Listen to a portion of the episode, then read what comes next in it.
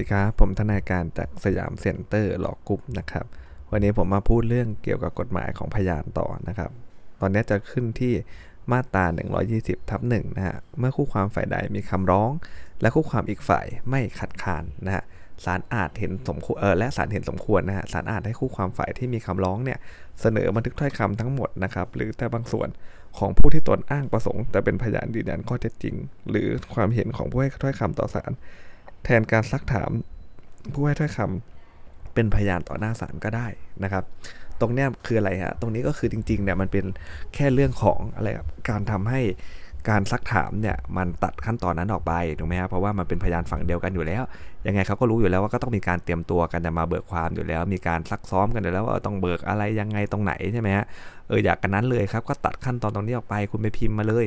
นะครับแล้วก็ให้เขาเซ็นมานะฮะหน้าบัลลังก์ก็ไม่ต้องมานั่งพิมพ์ร็อกแดกร็อกแดกอีกนะฮะก็ให้ถามค้านไปได้เลยนะครับเพราะฉะนั้นเนี่ยนะฮะถ้าออกข้อสอบนี้จะออกอยังไงครับ ก็จะออกจริง ๆ ถ้าในทางปฏิบัติเนี่ยมันก็จะเป็นเรื่องอย่างว่าคดีไหนควรยื่น คดีไหนไม่ควรยื่นด้วยนะฮะนะครับมันมันจะยาวเลยนะว่าคดีแบบไหนที่ควรยื่น ข้อดีข้อเสียมันก็มีนะครับ แตกต่างกันนะบางคดีสืบสดดีกว่า บางคดีแล้วก็หยวนหยวนให้เขาเสนอบันทึกถ้อยคำได้นะ บางคดีเราก็ไม่ควรที่จะให้เขาเสนอบันทึกถ้อยคำเนอะนะครับ มันก็อันนั้นจะเป็นเรื่องของทางปฏิบัติ แต่ถ้าออกข้อสอบเนี่ยก็คงจะออกในกรณีที่ว่าฝ่ายใดฝ่ายหนึ่งมีคำร้องครับ และคู่ความอีกฝ่ายไม่ค้านแสดงว่ายื่นได้ฝ่ายเดียว คู่ความอีกฝ่ายเนี่ยเขาไม่ขัดค้านนะและศาลเห็นสมควรศาลก็อนุญาตเลยก็ได้นะครับนะให้ยื่นตัวของคำเบิกความนี่แหละพูดง่ายๆนะส่วนวรรคสองครับคู่ความที่ประสงค์จะเสนอบันทึกถ้อยคำ นะแทนการซักถามพยานดังกล่าวตามวรรคหนึ่งเนี่ยต้องแสดง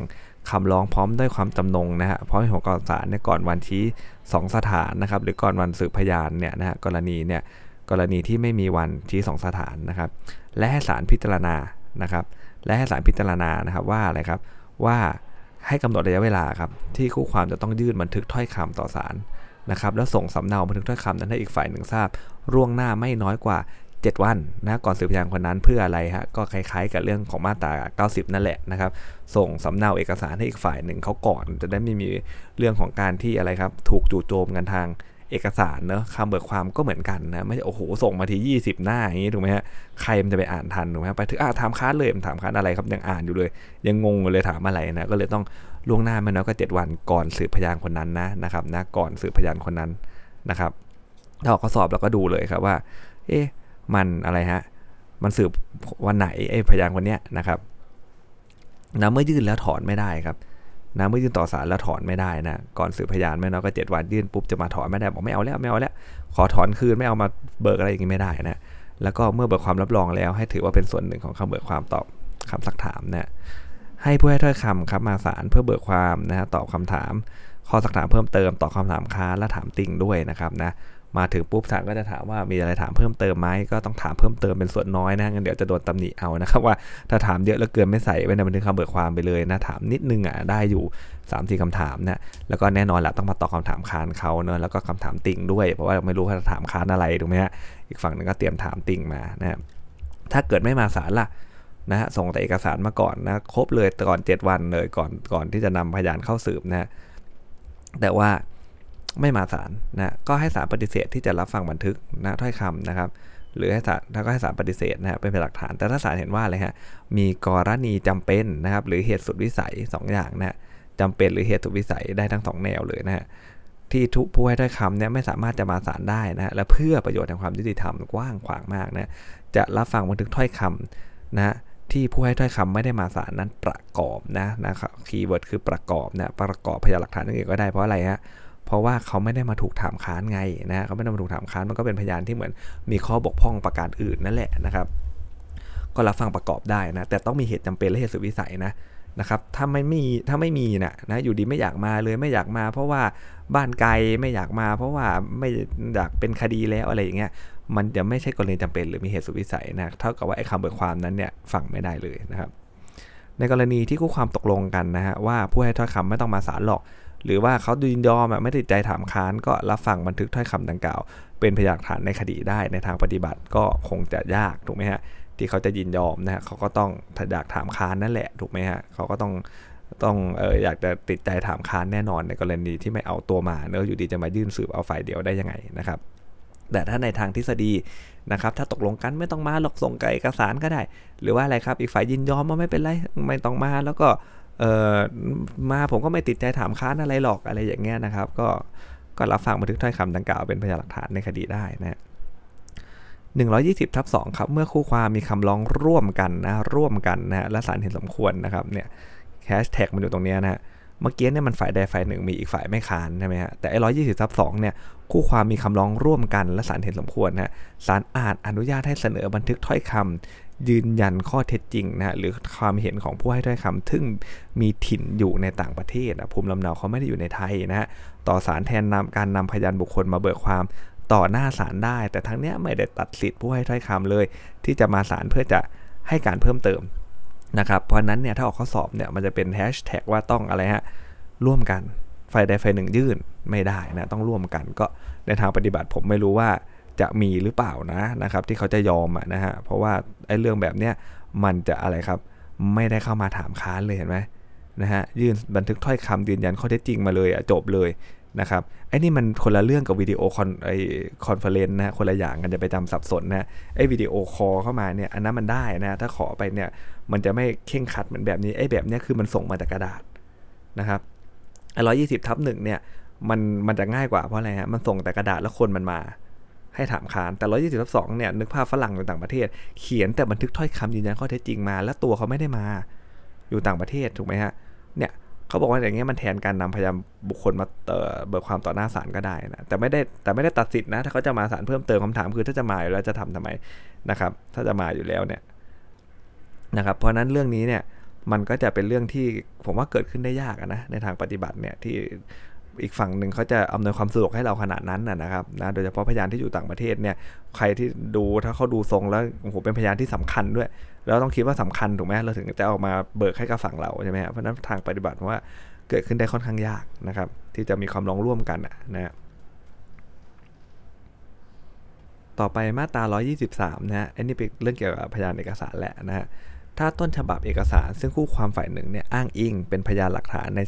นะฮะ อยู่ในความครอบครองของคู่ความอีกฝ่ายหนึ่งนะฮะ อันนี้ต้องดูดีๆนะวรรคหนึ่งกับวรรคสองมันแตกต่างกันคนละเรื่องเลยนะฮะ อันนี้คือว่ามันอยู่ในความครอบครองของคู่ความอีกฝ่ายหนึ่งนะคู่ความฝ่ายที่อ้างเนี่ยจะยื่นคำขอโดยทำเป็นคำร้องต่อศาล ขอสั่งให้คู่ความอีกฝ่ายหนึ่งเนี่ยส่งต้นฉบับเอกสาร แทนการที่ตนจะต้องส่งสำนวนนั้นก็ได้นะครับนะ บอกว่าให้คู่ความอีกฝ่ายหนึ่งส่งต้นฉบับมาเลย แทนการที่ตัวเขาจะต้องส่งสำเนาเอกสารมานะครับ ชัดกว่า ถ้าศาลเห็นว่าเอกสารนั้นเป็นหลักฐานสำคัญเลยนะเป็นหลักฐานสำคัญคำร้องฟังได้ก็ให้ศาลมีคำสั่งให้คู่ความอีกฝ่ายหนึ่งเนี่ยยื่นต้นฉบับต่อศาลภายในเวลาสมควรตามที่ศาลกำหนดนะถ้าคู่ความอีกฝ่ายหนึ่งมีต้นฉบับอยู่ในครอบครอง และเขาไม่ปฏิบัติตามคำสั่งเช่นว่านั้นเนี่ยนะครับเกิดอะไรขึ้นนะให้ถือว่าข้อเท็จจริงแห่งคู่อ้าง แห่งข้ออ้างที่ผู้ขอจะต้องนำสืบโดยเอกสารนั้นเนี่ยคู่ความอีกฝ่ายหนึ่งได้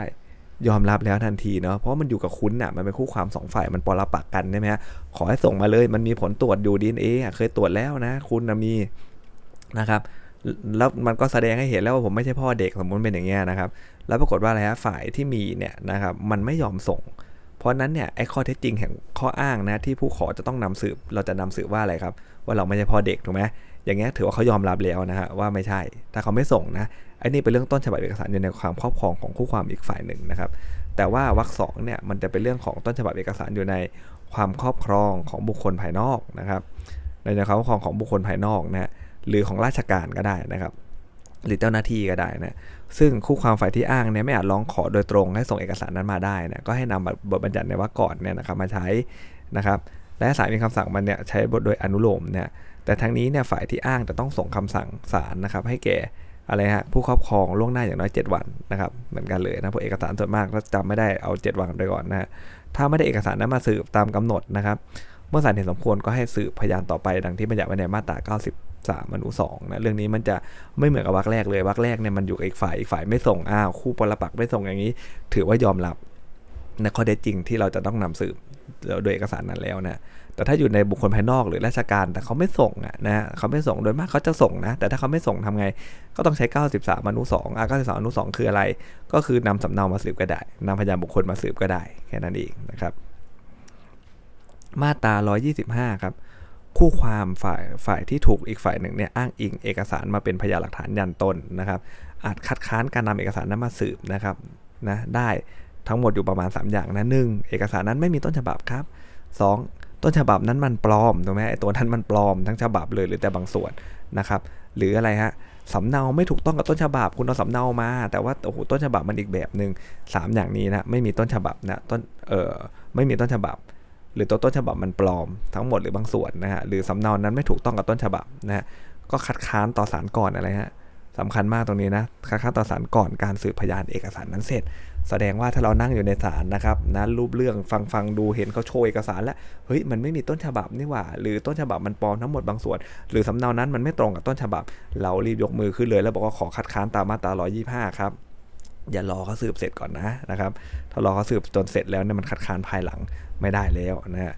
ถ้าคู่ความฝ่ายที่ประสงค์จะคัดค้านนะมีเหตุอันสมควร อันนี้เป็นข้อยกเว้นนะ ซึ่งมันก็เข้ายากนิดนึงนะฮะ ที่จะไม่อาจทราบได้เลยก่อนสืบเสร็จว่าต้นฉบับนั้นไม่มีหรือเอกสารนั้นปลอมหรือสำเนามันไม่ถูกต้องนะครับ อาจยื่นคำร้องขออนุญาตคัดค้านนะฮะนะครับ การอ้างเอกสารมาสืบนะฮะก่อนพิพากษาเวลาใดก็ได้แต่ต้องก่อนพิพากษานะถ้าศาลเห็นว่าคู่ความนั้นเนี่ยไม่อาจยกข้อคัดค้านได้ก่อนนั้น และคำขอเนี่ยมันมีเหตุผลฟังได้ก็ศาลอนุญาตตามคำขอก็คือให้คัดค้านเอกสารตัวนั้นได้นะครับ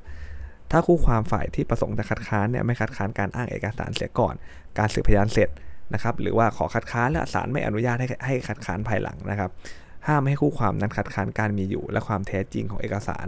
หรือความถูกต้องแห่งสำเนาเอกสารนั้นนะแต่ทั้งเนี้ยไม่ตัดอำนาจของศาลนะครับในการที่จะไต่สวนชี้ขาด เรื่องความมีอยู่แท้จริง หรือถูกต้องเช่นว่านั้น ในเมื่อศาลเห็นสมควรเนี่ยและไม่ตัดสิทธิคู่ความนั้นเนี่ยจะอ้างว่าสัญญาหรือหนี้ที่ระบุในเอกสารนั้นเนี่ยไม่สมบูรณ์อีกฝ่ายหนึ่งตีความหมายผิดนะครับ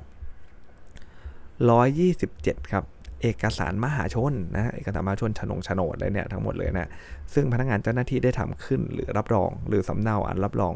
ถูกต้องแห่งเอกสารนั้นเนี่ยและเอกสารเอกชนนะที่มีคำพิพากษาว่าเป็นของแท้จริงและถูกต้องนะครับ ให้สันนิษฐานไว้ก่อนว่าเป็นของแท้จริงและถูกต้องนะครับนะและให้เป็นหน้าที่ของคู่ความฝ่ายที่ถูกอ้างเอกสารนั้นมายันเนี่ยต้องนำสืบความไม่บริสุทธิ์หรือไม่ถูกต้องของเอกสารโดยมากจะออกสอจะเป็นเรื่องโฉนดนะครับ หรือ โต้แย้งข้อความในหนังสือรับรองการจดทะเบียนบัญชีรายชื่อผู้ถือหุ้นเนี่ยนะครับเป็นเอกสารมหาชน ต้องสันนิษฐานมาก่อนว่าเป็นความจริงนะครับจำเลยมีชื่อในโฉนดนะนะครับข้ออ้างโจทย์ที่ว่าโจทย์เป็นเจ้าของกรรมสิทธิ์จะใส่ชื่อจำเลยในโฉนดแทนเนี่ยเป็นการกล่าวอ้าง ข้อความจริงให้ผิดจากเอกสารถูกไหมฮะโจทย์ก็มีภาระการพิสูจน์นะแม้จำเลยจะขาดนัดก็ตามนะครับโจทย์มีภาระการพิสูจน์ตามมาตรา 127บวก198 ทวีนะฮะ ต่อไปเป็นมาตราสุดท้ายของออพยานเพ่งสำหรับวันนี้นะครับ 128ทับ1นะฮะกรณีที่จำเป็นต้องใช้พยานหลักฐานทางวิทยาศาสตร์เพื่อพิสูจน์ข้อเท็จจริงใด ที่เป็นประเด็นสำคัญแห่งคดีนะฮะเมื่อศาลเห็นสมควรหรือคู่ความฝ่ายใดฝ่ายหนึ่งร้องขอศาลมีอำนาจสั่งให้ทำการตรวจพิสูจน์บุคคล วัตถุเอกสารใดๆโดยวิธีการทาง วิทยาศาสตร์ได้นะครับ เดี๋ยวนี้นะโอ้โหน้ำหนักไม่ต้องพูดถึงครับ ชัดเจนยิ่งกว่าเอาคนพันคนมาสืบซะอีกนะครับ DNA อง DNA เอเนี่ยเดี๋ยวนี้มันตรวจยังไงเนี่ยมันแทบจะฟังไปได้ตามนั้นเลยถูกไหมฮะเนี่ยเห็นสมควรมีอำนาจสั่งให้ตรวจบุคคล วัตถุเอกสารใด ๆ ด้วยวิธีการทางวิทยาศาสตร์ได้นะครับในกรณีที่พยานหลักฐานทางวิทยาศาสตร์เนี่ยจะสามารถพิสูจน์ได้เห็นถึงข้อเท็จจริงที่ทำให้สารวิทยาชี้ขาดได้ โดยไม่ต้องสืบอีกนะครับ สู้กันว่าอะไรฮะเป็นพ่อเด็กไหมตัวพ่อเขาบอกไม่ใช่ลูกเขา นะฝั่งแม่ฝั่งเด็กก็บอกว่าเป็นนะฮะเป็นลูกคุณเนี่ยแหละนะครับอ้าวอะไรดีเออ DNA ถูกไหมฮะตูมเดียวจบอย่างเงี้ยถ้ามันเป็นคดีพวกนี้ฮะศาลวิทยาชี้ขาดได้เลย เมื่อศาลเห็นสมควรนะฮะหรือคู่ความฝ่ายใดฝ่ายหนึ่งร้องขอเนี่ยศาลสั่งได้เลยให้ทำการตรวจพิสูจน์ โดยไม่ต้องรอถึงวันสืบพยานตามปกติฮะสั่งเลยนะมันจะได้จบเลยนะครับ ตรวจนะฮะ ทีนี้ฮะวรรคสามก็คือว่าเรื่องของการตรวจพิสูจน์นะที่ต้องที่จะเป็นนะจะต้องเก็บตัวอย่างเลือดเนื้อเยื่อผิวหนังเส้นผมขนปัสสาวะอุจจาระน้ำลายสารคัดหลั่งสารพันธุกรรม DNA เอเนี่ยนะฮะส่วนประกอบอื่นของร่างกายนะครับสารอาจให้คู่ความหรือบุคคลใดเนี่ยเข้ารับการตรวจพิสูจน์จากแพทย์หรือผู้เชี่ยวชาญก็ได้นะแต่ต้องกระทำเพียงเท่าที่จำเป็นนะฮะและสมควรและถือเป็นสิทธิ์นะของคู่ความหรือบุคคลนั้นเนี่ยที่เขาจะยินยอมหรือไม่ก็ได้นะมันเป็นเนื้อตัวร่างกายเขาอย่างเงี้ยนะครับ นะยินยอมหรือไม่ก็ได้อ้าวแล้วใครมันจะไปยอมล่ะนะถ้ามันรู้ว่าสมมติไอ้ผู้ชายรู้ว่าเป็นพ่อเด็กนะฮะแต่มาสู้ว่าไม่ใช่เนี่ยเขาจะยอมทำไมล่ะตรวจมันก็เป็นพ่อเด็กสิถูกไหมฮะแล้วกฎแต่กฎหมายบอกว่าเป็นสิทธิคู่ความนั้นจะยินยอมหรือไม่ก็ได้เขาก็ไม่ยอมสิจะทํำยังไงนะทางแก้มอยู่ที่วรรคต่อไปครับ คือว่าถ้ากรณีคู่ความฝ่ายใดเนี่ยไม่ยินยอมนะหรือว่าไม่ให้ความร่วมมือต่อการตรวจพิสูจน์นะครับนะหรือไม่ให้ความยินยอมหรือก็ทำขัดขวางนะไม่ให้บุคคลที่เกี่ยวข้องให้ความยินยอมต่อการตรวจ เก็บตัวอย่างส่วนประกอบร่างกายตามวรรคสามทำยังไงล่ะไม่ยินยอมนะก็ให้สันนิษฐานไว้ก่อนว่าอะไรครับ ข้อเท็จจริงเป็นไปตามที่คู่ความอีกฝ่ายเขากล่าวอ้างนะถ้าคุณไม่ยอมตรวจเนี่ยไม่ได้มีเหตุผลอะไรเลยอยู่ดีคุณไม่ยอมตรวจเนี่ยไม่ยอมตรวจแน่นอนฮะเขาไม่มีสิทธิ์ในการจับขาลากขาคุณเข้าไปตรวจถูกไหมฮะแต่ว่าเขาให้สันนิษฐานไว้ก่อนว่าไอ้ข้อเท็จจริงเนี่ยเป็นไปตามที่คู่ความอีกฝ่ายกล่าวอ้าง ถ้าอ้างอิงกับตัวอย่างเมื่อกี้ก็แสดงว่าอะไรก็แสดงว่าสันนิษฐานไว้ก่อนแล้วว่าคุณเป็นพ่อเด็กถูกไหมฮะไม่ยอมไปตรวจเนาะวักท้ายไม่ออกสอบฮะค่าใช้จ่ายตรงนี้เนี่ยนะครับก็อะไรฮะให้คู่ความฝ่ายที่ร้องขอตรวจพิสูจน์เป็นผู้รับผิดชอบนั่นเองนะครับนะถ้ากรณีศาลเป็นผู้สั่งให้ตรวจก็ให้ศาลจ่ายตามระเบียบของศาลนะครับอ่าโดยสรุปแล้วนะครับ เรื่องของพยานของเพ่งก็จะมีส่วนสาระสำคัญอยู่ประมาณเพียงเท่านี้นะครับสำหรับวันนี้สวัสดีครับ